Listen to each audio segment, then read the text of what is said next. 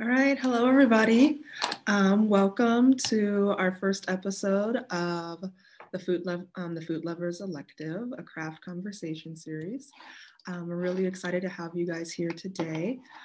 Um, so today's episode is Cheers Queers, um, exploring the LGBTQ space um, in the food system. So we just want to really welcome everybody. Um, at CRAFT, we, fo- we seek to foster a transformative regional food system in Western Pennsylvania that recognizes the central role of food systems in our society and the values of the people who live and work within them.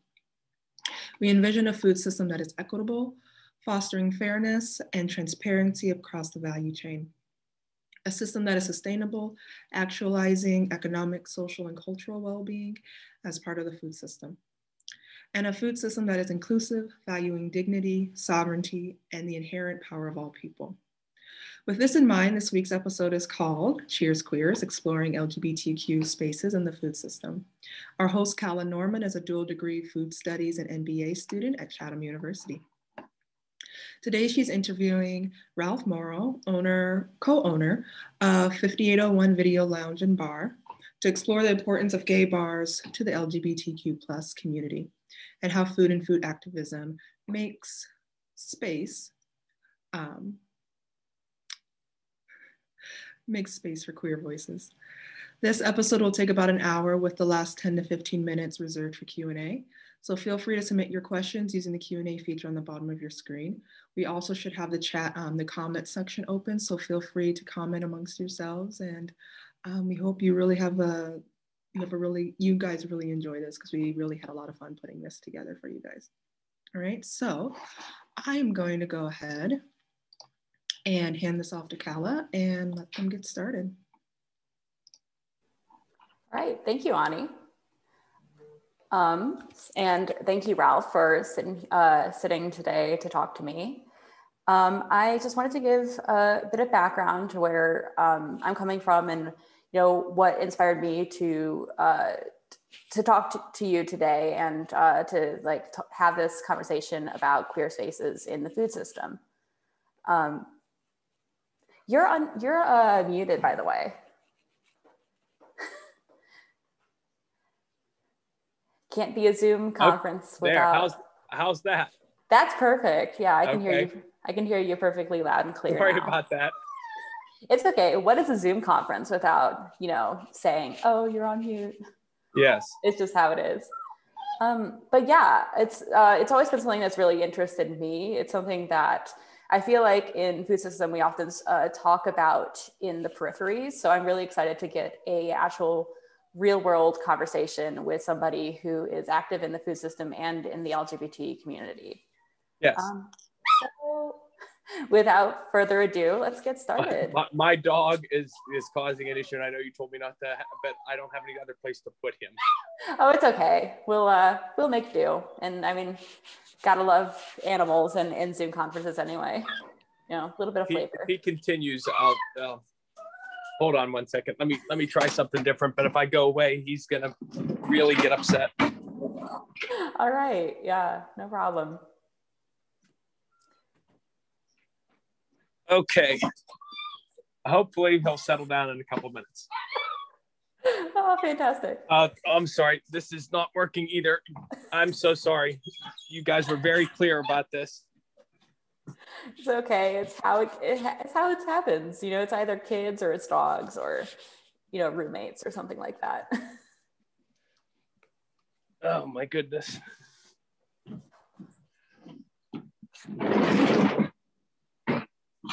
Okay, I think this might work. You got the dog in your lap now? Yeah, yes. Awesome. Yeah. Fantastic. Well, um, I'd love to know a little bit about you. Um, where did you grow up?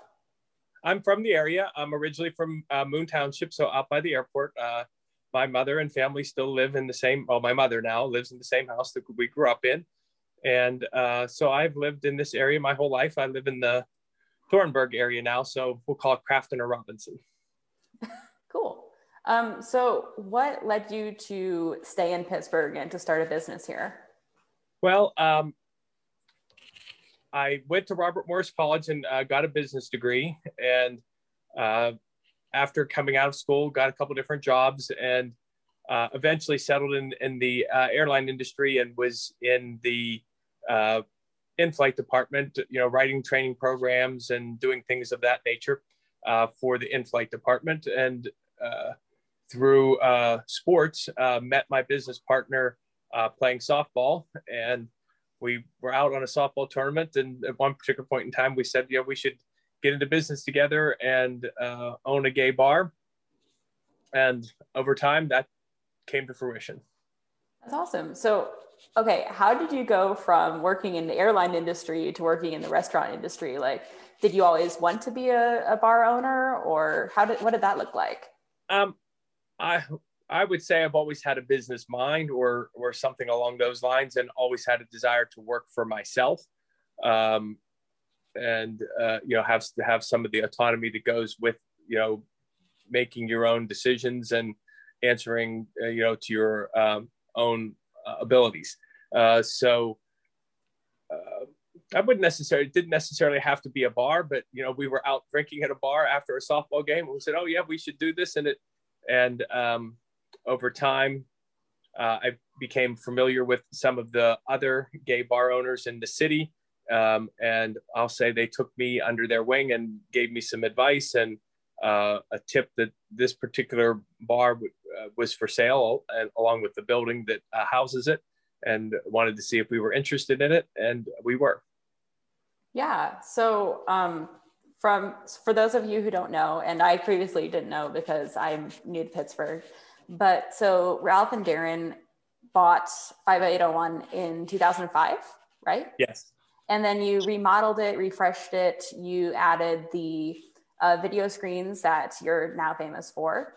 Um, so, what was the whole intention behind these um, these additions, behind refreshing the menu and adding in the videos? Uh, well, yeah, at that time the bar was called New York, New York when we bought it, and um, it had been uh, it had always been a gay establishment, to my understanding, for many years, and um, it was for a while it was a more upscale and fancy uh, restaurant um, that also had a small bar. And through time and the previous owner, they had you know remodeled a little bit, but the the menu had gone from being more upscale to more bar oriented. And um, at that time, I would say bars uh, for the gay community were beginning to transition from um, dark, uh, no one knows that they're there, um, hidden um, spaces to spaces that were much more out and open. Um, and there was, at that time, back in the early 2000s, there was a bar called True on the north side, which, at least for me, for my own personal uh, knowledge, was like the first really nice space that you could say, okay, this is for us and it's nice. It's not some dark, dingy place that you really, really wouldn't want to take your mother to or something like that, let's say. And so that was sort of the idea that we had uh, that we wanted, or at least I can always say, it's like, okay, um, would I take my mother here? If I would take my mother here, that was a good decision. If it, if it didn't lead to a place being established that I would be proud to take my mother, then we weren't making the right decisions. Um, and, you know, so things just went from there. That's awesome. Yeah. Um, so, what role do you see these changes in making these spaces more accessible, more open? What uh, what role do you see that in terms of creating a sense of community within your bar? I, uh, if I had to say, you know, I think it it helps with understanding and acceptance uh, is how I would describe it. Um, that's sort of what at least maybe in the past, um, uh, searching for acceptance and understanding was maybe a little bit more important than it is now because there's so much of it. Uh, and you know we, we're we're all each generation is standing to a degree on the generation before that you know did things that made things a little bit better for the next generation and i've stood on those other people and now we'll say we're trying to provide a platform for the next generation to say okay they're going to take like yourself you're going to take your next steps forwards um, and build on the things that have already happened. That's nice. Yeah. Um, so where do you see queer bars fitting into the food culture of Pittsburgh in particular?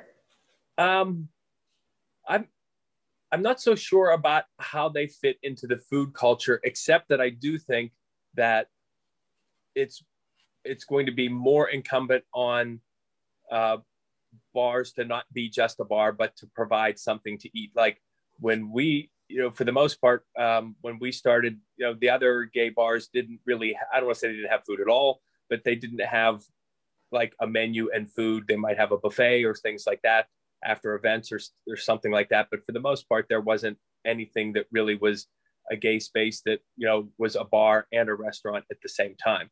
Um, the restaurant side of the business, although at the beginning was m- more minimal than it is now, um, it has slowly grown throughout the years to, to be uh, a much bigger part of uh, the whole uh, facility and establishment. Yeah, and it's so important to have those spaces where it isn't just about drinking and dancing. As fun as those things are, you know, it's a really mm-hmm. it's great to have that place where you can go and just sit around a table with people over a you know plate of wings or something. Right. Yeah, and yeah, when we've always been big on activities, so um, it's never. I'm not saying there aren't times, you know, Friday and Saturday night, people want to go out and socialize and they don't want activities going on and things like that. But there's enough hours in the day and the week to provide a variety of uh, events and uh, programs, if you want to call them. Like we've had dart leagues and poker leagues and trivia and bingo and things like that over the years. And um, we've always been a big believer that that is something that A, we like as the owners here, and B, that we think is beneficial for our customer base. Yeah. And so those activities, I mean, they sound like a lot of fun. I mean, I love trivia nights, so I, am gonna have to keep that in mind for sure. What we um, trivia is Tuesday and Friday right now, so uh, it's Tuesday's very popular. Ooh, okay, okay, noted. um, so in with these events and just with the operations of the bar in general, like what does community building look like to you in the in the context of of this gay bar, both you know before the pandemic and now? Yeah, um, I'll speak to that mostly before the pandemic because I think now is still undetermined. Um, I mean, I think we're going to we want to continue the same things that we did in the past, but how that's going to be changed uh, is still a little uncertain. Um, I am working with some organizations right now to try to do some things in the next couple months. Um, so we're working out some details, but um, we've always felt that this establishment um, being such a focal point for the community, um, at least in our estimation, um, it's incumbent upon not as not only do we want to do it, but I think it's incumbent upon the owners of this business to support uh, the community as a whole uh, to the greatest extent that we can. Um, we're, you know, providing space for uh, organizations to come together, um, providing um, support for um, the different even offsite events where you know Shepherd Wellness is raising money and they used to do a big event at the city theater and we would provide all the liquor and beer and things like that for the bar so that they could sell tickets and you know make money uh, that was one of their bigger fundraisers um, there's a variety of those events over the years that we've done um, and we used to do our drag brunch before um, uh, covid and you know there was always a collection for a smaller local charity. Um, uh, I, I, call them grassroots local charities, uh, places like True T and things like that.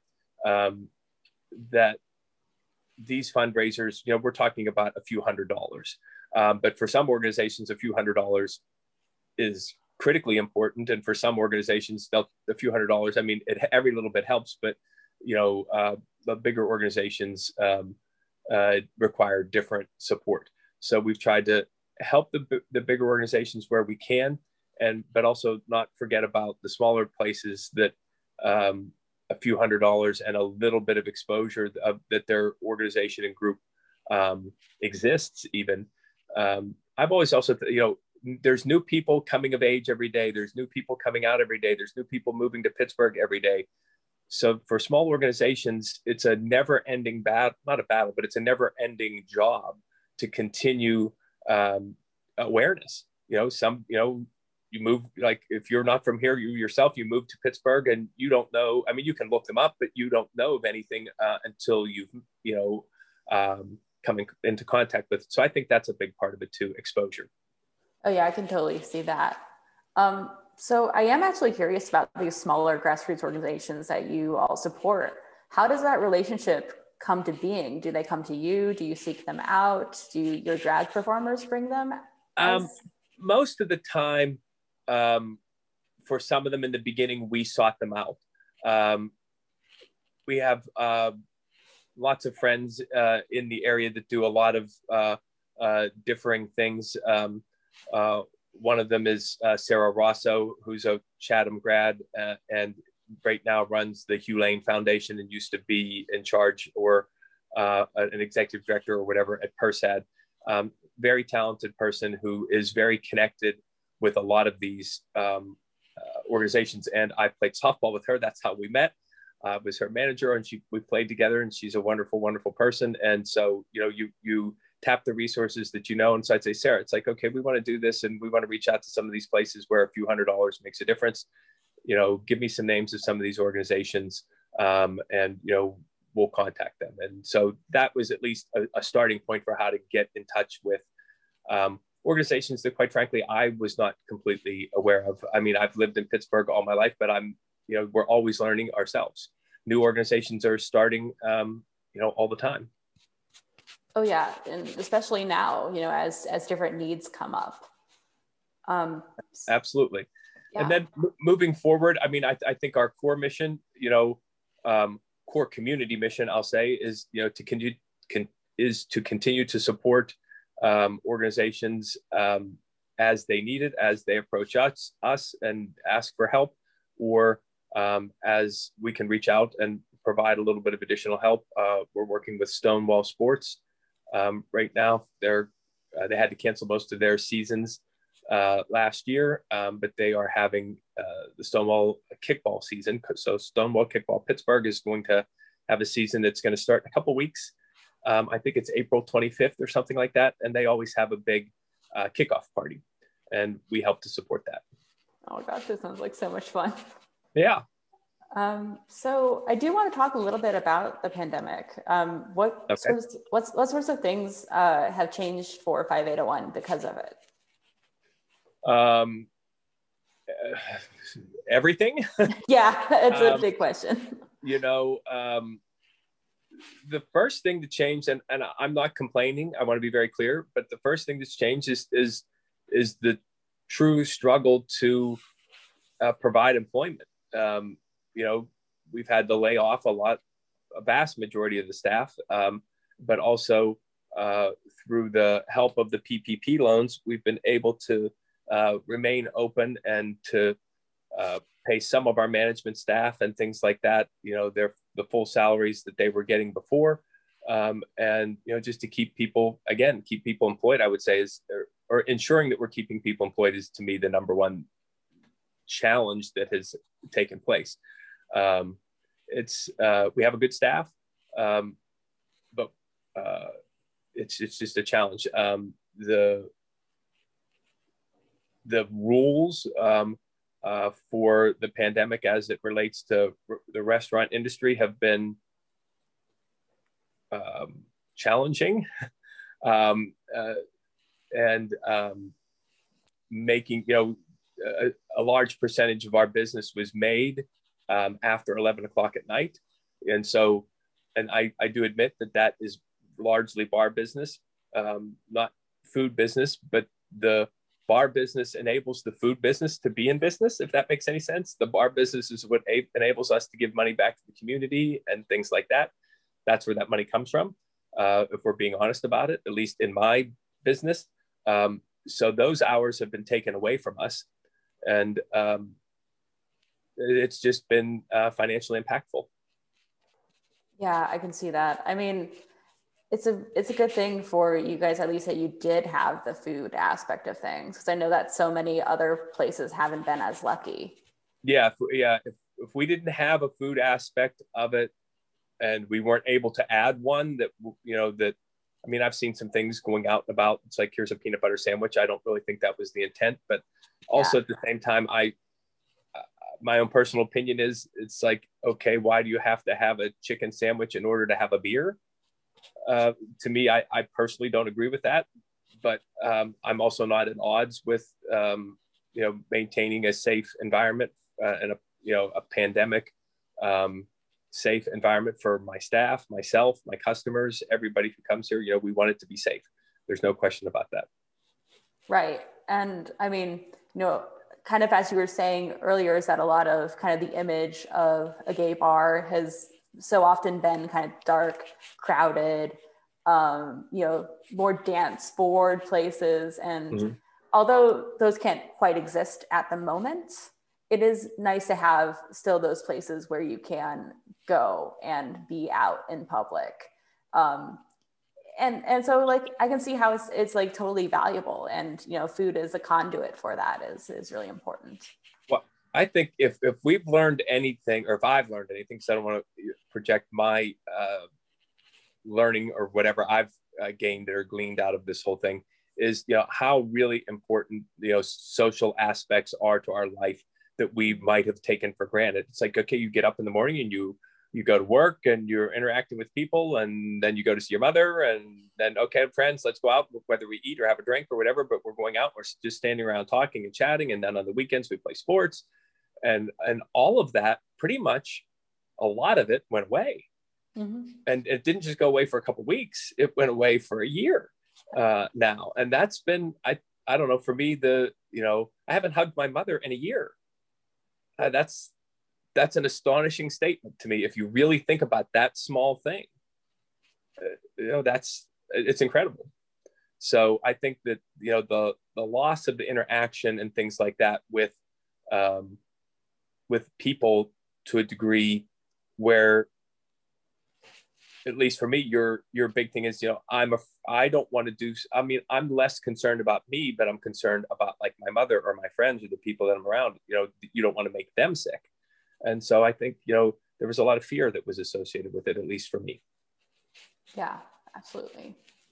So besides the pandemic and before and during, like what other forces have you seen influencing uh, 5801, you know, be it gentrification or things like that? Um, I think that we've just, you know, over the years tried to um, change and expand based on our interpretation of what we saw as, if you want to call them, the community and or market forces. Um, we've we spent a number of years making the facility into the facility that is today. Like the there was always a back deck, but in the beginning we added a little tented bar that was on it. Then we added to the bar or to the deck and made the deck a little bit bigger. And then um, we put the the large enclosed uh, patio bar that's out there now, and I would say that's um, our belief that um, the community in this area is vibrant enough and strong enough to support that um, uh, financial uh, investment. Um, the community is out enough, for using a, an old school term, um, that it'll be that, that acceptance is there and the people want, need, and should have nicer facilities, nicer places. Um, you know, so we continue to you know try and upgrade the facility so that it uh, represented um, a standard that we felt we should be projecting, if that makes any sense, and and what our customers, although we didn't have surveys, what we believed our customers want. Um, that's you know sort of more of a feel or guesswork rather than you know market research that we did. Uh, you know it's sort of a little different. Yeah absolutely. Um, another thing i've been like really curious about and like about getting a bar owner's opinion on this is um, one thing that i've noticed a lot in in my experience at gay bars and that a lot of my friends have have had problems with have been you know acts of voyeurism by uh, like you know straight audiences coming into gay bars and or like you know bachelorette parties coming in that that are for like a, a straight bachelorette party for example. Right. Uh, what what are your thoughts on those those kinds of events? Um Well, I, I, to my knowledge, and maybe I'm naive or maybe I'm oblivious, I don't see that happening a whole lot, if at all, here. I've never seen what I would call the voyeurism aspect that you're saying, where somebody wants to. We certainly have had um, bachelorette parties, and for the most part, they're harmless, and you know they're they're coming out, and I, I you know I view it to a degree as it's it's and, and maybe I'm looking at it the glass is half full instead of the glass. Not that you were saying anything that makes it the glass half empty, but mm-hmm. to me the glass is half full, and that okay, every time someone comes into my establishment, that is an opportunity to change their perspective about our community. If they had an adverse perspective, they can come and say, "Hey, this is a nice place. Oh, service is pretty good. Oh, the people are nice. You know, there's there's not people having sex in the middle of the bar or something. I don't know what what what they envision may or may not be happening, but it's not any different. Um, and you know, so I I view that as as a chance or or an opportunity or a hopeful message that can be. It's like okay, this was fine, and then they can leave and say, oh, that was there's there's there's nothing here to fear or to have a negative emotional response about or whatever it might have been that brought them in under those circumstances to begin with. Yeah, yeah, absolutely. And you know, in some in and it is very important to have like a place, you know, for to be our space and to have like that community. But oh, know, for sure. If if if there was ever something without going into negatives, because we we almost have, to be honest with you, we truly have almost have no negatives. But there was one negative incident one time and I'm like, okay, you need to leave. Um, and it was along those lines and it doesn't need to be repeated. It was just, okay, you need to go. And that's the only, that is the one and only direct incident in 15 years that I personally was involved with or even am aware of from any of my staff from incident reports and things like that. So I don't believe, you know, that that is something that is transpiring here um, on any meaningful numbers. Yeah, um, so kind of on that note, and this doesn't necessarily need to be, you know, about 5801, but just like just in general um, of queer bar culture in general. What what problems do you see in in the culture, and do you see any solutions towards them? Well, I, I think the one of I don't know if it's a problem, but one of the older aspects of uh, gay bars, if you go back to when I was younger, so going back twenty or thirty years. Um, it seemed it, and when I first came out, I I never understood why we had to have a gay bar and we would have a lesbian bar. I was like, well, what's the problem? I would think we would all just be together and get along. And I came out later, and maybe again I was naive, but you know that's everything. Okay, here's your leather bar. Here's your twink bar. Here's your dance bar. Here's your lesbian bar. Here's your gay bar. You know, uh, those. I thought that they they were fine, but to me, they they created separations within the community that to me wasn't completely didn't completely make sense to me in the very beginning of my, um, I'll call it coming out educational experiences, um, and I think that, and I travel a little bit uh, to other cities, and I think that the numbers of those uh, bars that have a specific segment that they um, that are that they're almost exclusive to has diminished. And I, I personally, this is just my personal opinion, think that's a good thing because I think, and if I'm happiest about almost anything, is the inclusiveness that this place has. Everybody comes here from, you know, every segment of the community. And I hope, anyway, or we strive that they'll all feel comfortable and that, that it all suits their needs. It's tough to be all things for all people all the time. Um, but I think that we're moving in that direction, and I think this app, this establishment tries to put that at the forefront. Yeah, and I totally agree that uh, you know gay bars such as 5801 should strive to be uh, you know a, a, place where everybody can come and be together. Though I, I, do know that there are a lot of people, including myself, who who think that you know having these spaces, like especially lesbian bars, uh, are very important because, mm-hmm. or you know other spaces, you know for instance of trans uh, spaces for transgender people. Um, to have these places where um, you know that are sometimes you know safe from you know sexism or transphobia or those kinds of things where in you know some places that strive to be fully egalitarian don't always quite make it. Yes. Um, and like, you know, there are only 13 lesbian bars in the entire United States now, you know, that are specifically lesbian bars. Um, and, you know, I, I, I personally think that some of these that are disappearing is a problem because like, Okay. not having that space. Um, but yeah, I, um, but it, it is, I, I agree with you, like totally important to have like spaces where everybody can come and be together.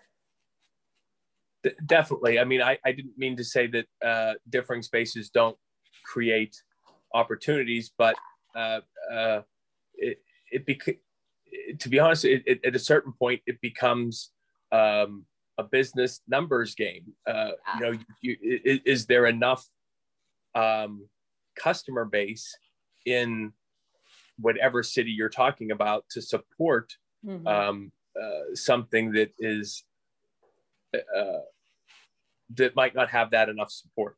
Uh, and that's why I think it's important for places like this Mhm. um, who have the ability to, you know, we need to provide that support because it's not being provided to you potentially in an exclusive other location. Yeah, no, I, I totally agree with you there. I mean, not everywhere could be like what what is it, West Hollywood? That's the L word, and Yeah. everyone is. Yeah. Um, let's see. So, where do you see queer culture fitting into the food system in general? Uh, since you know some of the stuff that we've been uh, talking about and I've been thinking about, um, uh, it, I, I- it's hard. I, I I I don't know that there's such a strong connection between queer culture and food beyond you know the normal connection that you know any culture has towards food. Um, Hmm. You know, certainly here um, we are providing what I would call uh, Darren provides most of the recipes and does most of the cooking. That's the other owner. Um, and I think he's an excellent cook, but we're certainly not chef driven and we're not going to be confused with Gordon Ramsay or anything like that uh, anytime soon. Um, uh, so uh, I, I, I'm, I don't know how to answer that is basically what I'm saying. I, and I'm sorry that I don't have a better answer than that for you. Yeah, you know, it's such a tough question because I feel like it's not, as I said earlier in our conversation, I feel like it's not something that like we personally talk about in food system or food studies all that often either. Um, for me, what the way that I see queer culture fitting into the food system is through like the concepts of mutual aid and community building, um, like potlucks. Potlucks are a really queer thing, actually. Um, and you know a lot of it you know came from activism and people come having to come together with very very limited resources and you know bring you know bring food and feed each other you know while having these long discussions about equality and about um, you know building building up the community. So that's what it means to me personally. Um, and that's that's sort of something that we did well in, in the support phase um, in the beginning portions of the pandemic uh, going back to uh, the Hugh Lane Foundation again they were um, we supported them by um, donating food and also donating space where we stored food for them um, and uh, provided boxes and organization meaning okay we want to uh, here's all these boxes and here's all this food. They needed a space to organize it, put it all together, and then that would be a box of food that they would distribute to a community member who was in need. Um, so we certainly have always done that and um, supported the the all of the local food banks to a degree, um, whether they were uh, queer focused or not. Um, but this uh, pandemic relief was uh, focused on the queer and transgendered community uh, that uh, the Hugh Lane Foundation supports. So we we always help with those things. yeah and I, that, that is just amazing. Um, so my, my like final serious question is what can people do consumers do to to help lgbtq plus people in the food system?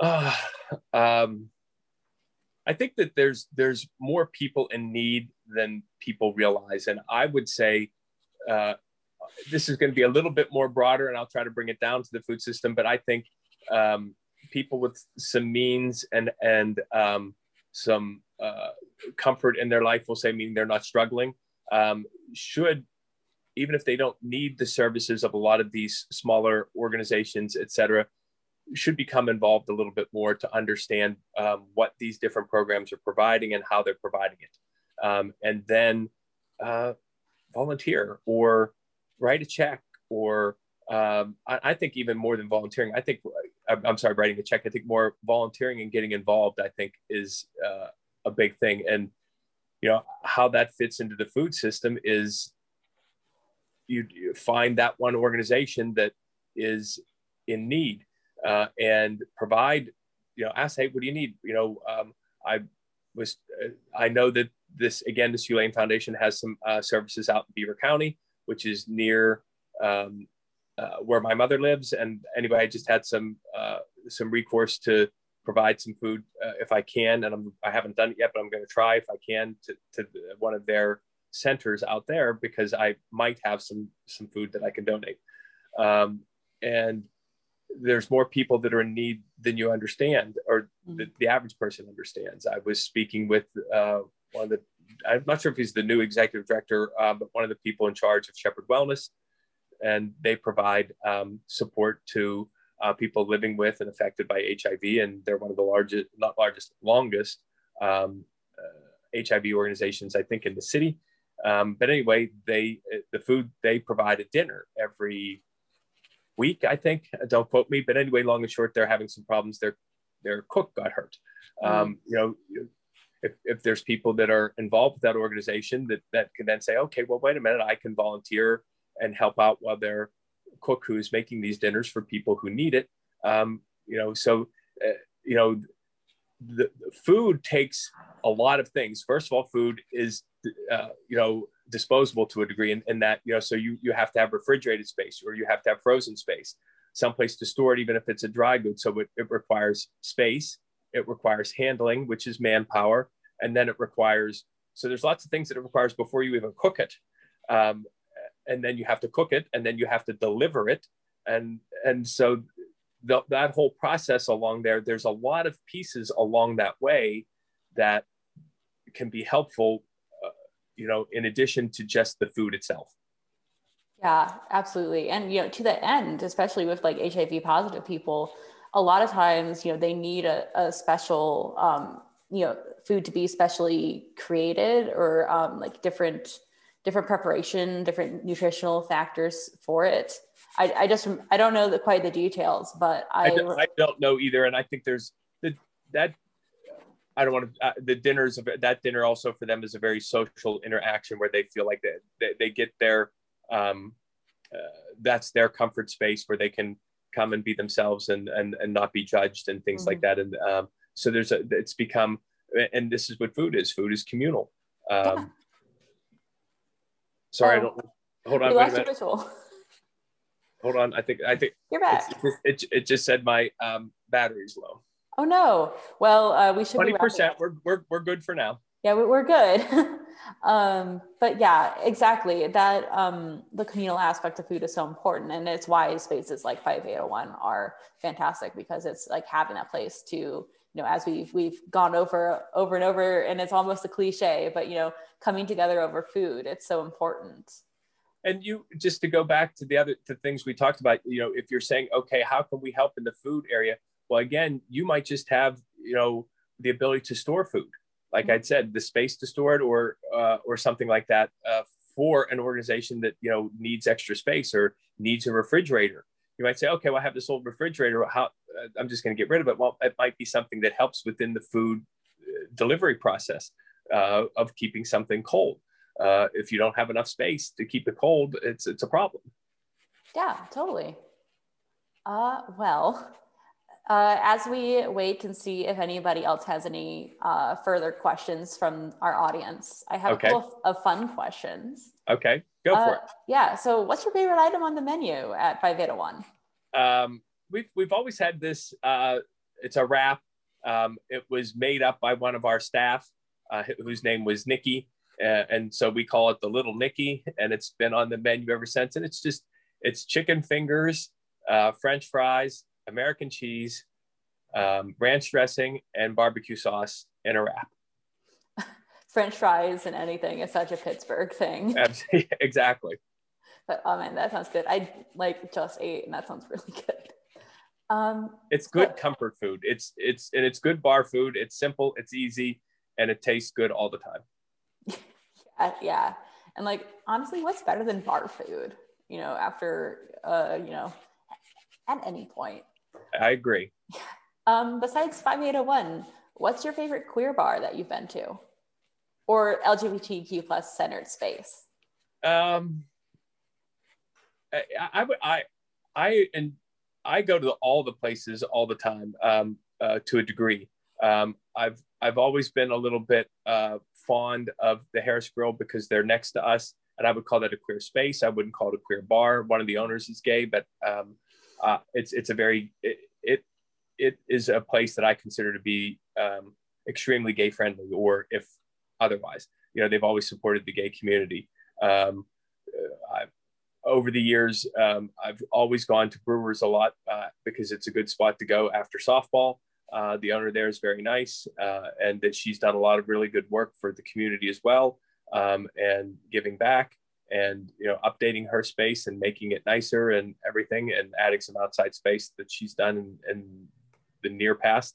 Um, i could go on but you know a lot of the places that i used to go to they're all gone. Um, the holiday and things like that uh, you know that have the the old eagle was always a fun place on saturdays years ago if, if you wanted to dance and things like that. A lot of those spaces have gone away.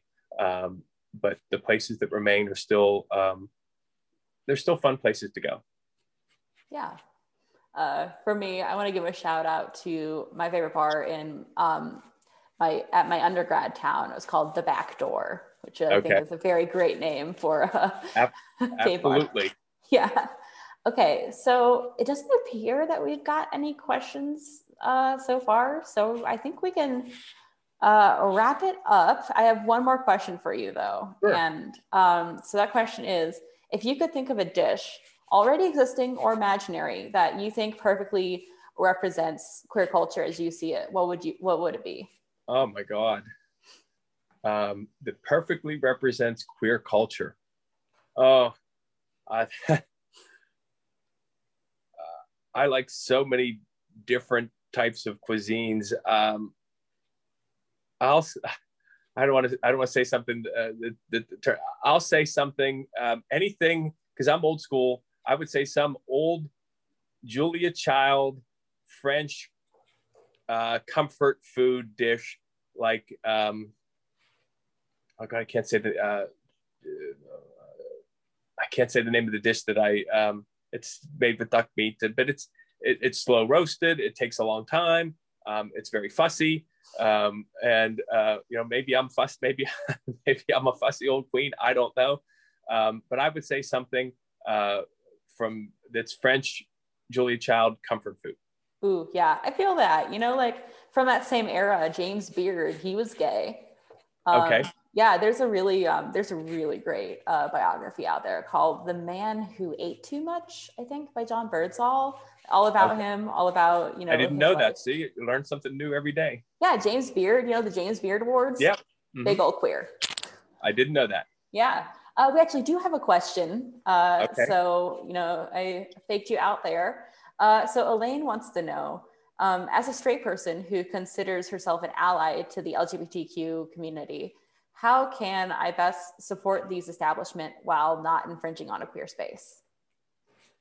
Um, well, at least to me here, you know, come on out and join the fun. Uh, you know, if you're an ally to the queer community, um, it's not like I I I'm, don't mean to be offensive to one person or another, but you know everybody's welcome here um, that wants to come out and wants to um, you know have a good time and you know is a supporter of what we're trying to do uh, within the queer community. Um, so I would say you know come out and or um, again I would say find a, a small local organization that's mission um, means a little bit more to you than maybe one of the other ones, and you know donate some of your time and and uh, show that we're all in this together. Yeah, Elaine says, great. She loves spending her money at 5801. So, yeah, come out. We'll go to trivia. It'll be fun. Yeah. Yeah. Um, well, that's, I think that's all we've got. and uh, thank you, Ralph, for uh, taking the time today to, to be on this panel.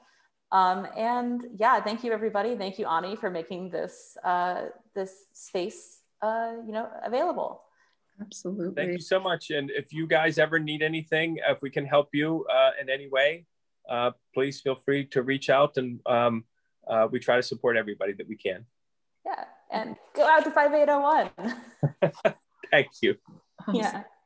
Well, thank you everybody for joining um, our very first episode of the Food Lovers Elective, a craft conversation series.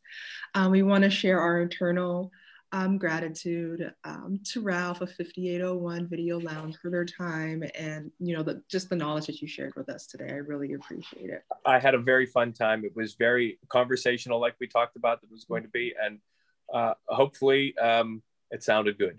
Yeah, perfect. Okay. Um, so please be sure to follow them on Facebook and Instagram at 5801 Video Lounge and visit their location on Ellsworth in Pittsburgh. Thank you to Calla Norman for her work on this episode and the care she took in participating in the very first episode. So a round of applause for Calla for doing that for us. Really appreciate you. Um, Chatham community, if you want to see what it takes to be in Calla's seat as a student moderator for future episodes, please click the link posted in the chat, which I will do in just a second, to fill out the submission form. You can also email us at craft at chatham.edu for further information. Please take a few minutes to fill out our survey so we can continue to improve um, this series and really be able to tailor it to your interest. Also follow us on Instagram and Facebook. Uh, last but not least, please join us next week at 2 p.m. to um, for Foodimation, the intersection of animation and food. Frankie Williams, the food studies um, master graduate student, will interview the senior vice president of the Jim Henson Company, Sidney Clifton to discuss how animators create food on screen that looks so good to eat. So have a good day, everyone, and see you next week. Like I said, I will put the link in the chat, but also email us at craft at chatham.edu if you would like to be a part of um, our next conversation series. All right. Thank you, guys. Thanks, everyone. Thank you.